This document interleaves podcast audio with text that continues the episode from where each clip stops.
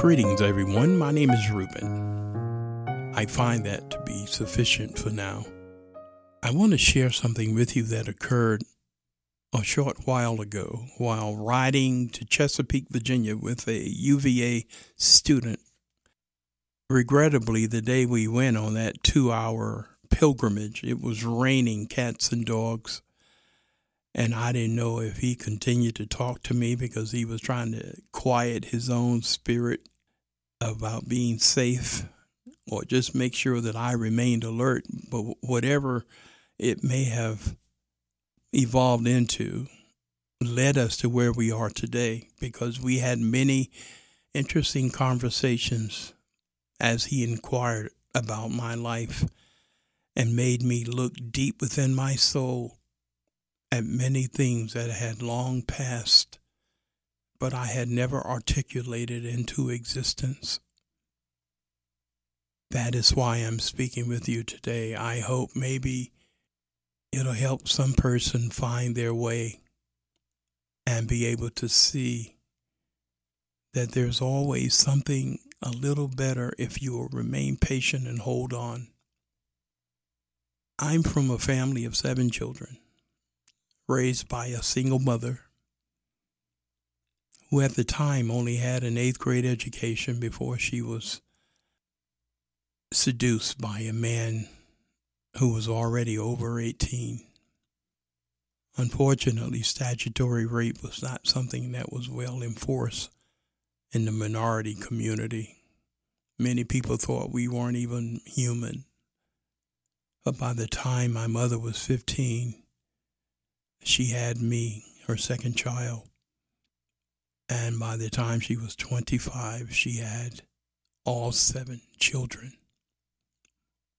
One presiding fact with her was that we, none of us, would suffer the reality of her fate. And she made sure that we all went to school. Not going to school was never an option if you valued your life. My oldest sister, Gloria, she finished college and became a registered nurse. I got out of high school at 15 because I I did rather well, but I was a perennial, excuse the metaphor, smartass. And being that age and thinking you know everything and believing you do, that's a dangerous combination. So my mother decided I would not go to college at 15 because I was too immature. And she made me wait till I was 17. I was raised in Brooklyn took me downtown on my 17th birthday, Hoyt and Schermerhorn in Brooklyn. And I thought we were going for lunch for my birthday. And she said, Would you mind taking a test of me? I'm curious to see how you could do. I heard about it. I want to see if it's hard. And I said, Okay. I took the test. I said, Yeah, that was simple. Can we go to lunch now? And she handed the test to this man, and he said, Yes, ma'am, they're all right. I said, Of course. Can we eat now? being as obnoxious as I was. And the man said, Not just yet, raise your right hand. my mother enlisted my little happy buns in the United States Marine Corps because a parent could do that at age 17, not 18. And I was terrified because I never thought about going into something that structured. And yet, 13 weeks later, when I came home from boot camp, that little smart ass kid was gone forever. And the Marine Corps had redefined my life. And up to the day she died, I thanked her for giving me the gift that makes me the man that I am today. For all of that to sort of make sense, let me take you back to when I was very young, with it being so many of us and having a mother with a limited education. We never said something that kids say today. I don't want to eat that. Let me tell you something. What was on the table is what you ate, or you starved. And not only that, he who ate last ate the least. So you can believe I was always early but I appreciated every meal because we often went to school and there was no free lunch. And often the only meal, full meal we had for a day was dinner. But our mother would never let us lose sight of educational perfection. I mean, she stayed on top of us. I wanted to go out and play basketball. She said, Not until you read two chapters in this book. I didn't know what the book was. It was something medical. Do you know? 50 years later, I still remember that book, something I didn't even want to read. She manifested the habit of reading way back then. And I found as I began to grow, the only company that I could really count on to spend time with were in the books that I would read. Because of the size of the family, the way my mother had to distribute her love and affection among seven of us, and remember, she only had an eighth grade education.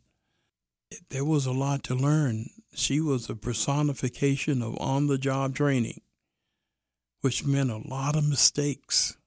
And because because you go through that learning phase, you have to understand you had my oldest sister Gloria. She was by herself because girls mature quicker than boys. And then she had me and William. We are a year and a half apart. Then Evelyn and Ella, and then Ray and Carl. So we had a sibling rivalry perfectly set up but unfortunately, what she would do at times would tell me to do something and then later tell my brother to do the same thing, William. And he would take maybe 20 minutes longer to do it. And she would say, Boy, I know he's doing it well. Look how long he's been up there. William was watching television. But when you do things to alienate one child from another, even if it's you don't mean you mean it in a harmless manner, you don't know what you remember. And because of that feeling of isolation and alienation at times, I was not happy at home. I found myself looking other places.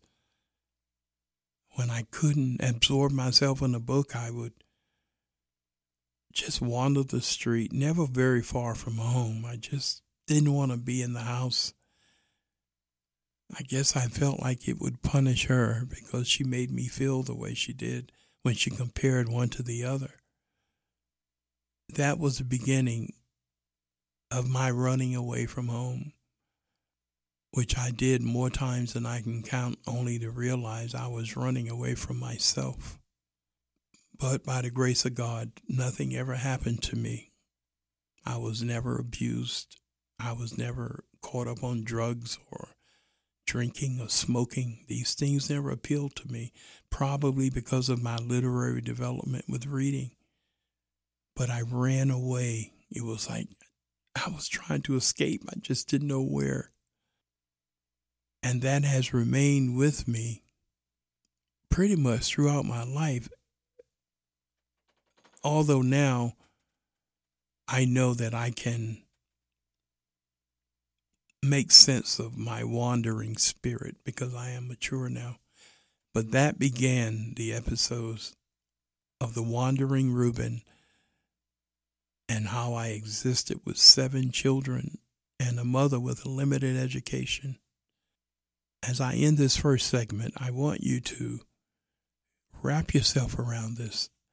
This lady with an eighth grade education, this is what she achieved. Gloria was a registered nurse, as I mentioned earlier. I have a degree, an undergraduate degree in transportation and civil engineering with a master's in business. My brother under me is a neurosurgeon in Seattle, Washington. Under him is Evelyn. She is a professor at the University of Maryland.